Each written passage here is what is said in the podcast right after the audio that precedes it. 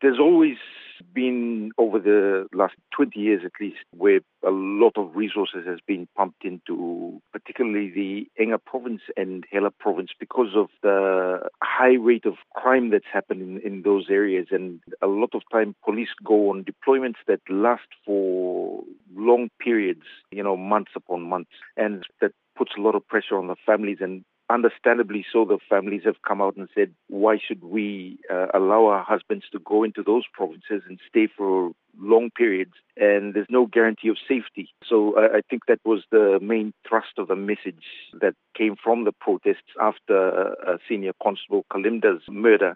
In their petition to the Prime Minister, they have essentially given him an ultimatum. He's got to sort things out. They've also talked about how no one has ever been charged over these various offences, the murders of half a dozen policemen and vicious assaults and so on. The list is endless of what's happened in Hela particularly. Yes, that has been a big concern for both families and the servicemen themselves, servicemen and women themselves, because they feel that while there's a lot of attention when the event that happens, the follow-up isn't there and the arrests aren't made, even though there's big statements being made in Parliament and outside of Parliament about justice being served and the perpetrators will be brought to justice and will be jailed.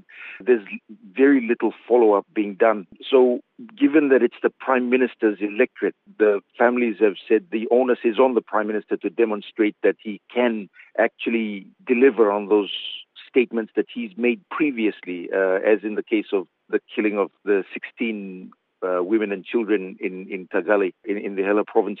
So he's made those statements. Some of those people are still on the loose. And now with the Senior Constable Kalimda, who's been killed, suspects have been arrested, but whether they'll be progressed through to trial and sentencing is a whole different thing. There's a lot of pressure on police when issues like that happen, uh, also on, on politicians and, and local leaders. But, you know, the dynamics are so complex in the province that tribal politics come in, comes into play, national politics comes into play, and, and also a whole lot of stuff that happens in, in, the, in that locality. The families talked about warlords being able to operate with impunity. Is that the way you see it? Hela and a lot of other provinces, I'm, I'm not just talking about the highlands, all over Papua New Guinea, there's, there's a huge amount of guns, and I'm saying huge in, in relative terms. In, in some places there's more, in some places less. Major General Singarok, retired Major General Singarok, stated this, and he actually researched and, and produced what's called the Singarok Gun Report and put it before Parliament, and he said, you know, the problem of small arms that we have in Papua New Guinea stands to destabilize systems of government, basically, and, and society in general, if we don't uh, act on the recommendations that he made to, to Parliament. To this date, some sections, some recommendations, most of the recommendations haven't been haven't been fulfilled.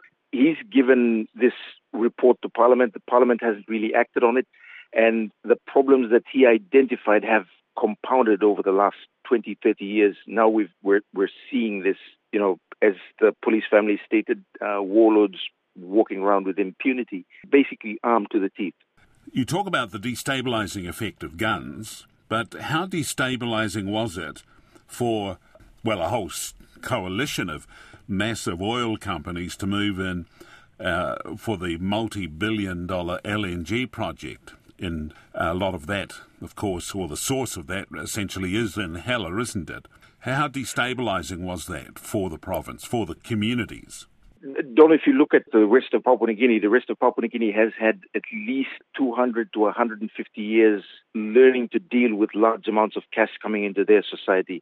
And, and some societies, some communities have had to adjust and have learned to adjust dealing with large amounts of money, like the Western Province, where the Oktedi miners and Bougainville. Hela has had to do it in thirty years, and billions of Kina coming into Uh, one province.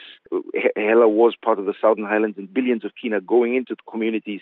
It's a huge, huge culture shock for them. It actually breaks the traditional governance structures, and the elders who had a lot of power and control and governed their communities have lost much of that power. So Today, the person who has a lot of money has a lot of say. So that's that's the situation there. The person who has a lot of money is able to control uh, a large number of people through uh, influence, gets into power.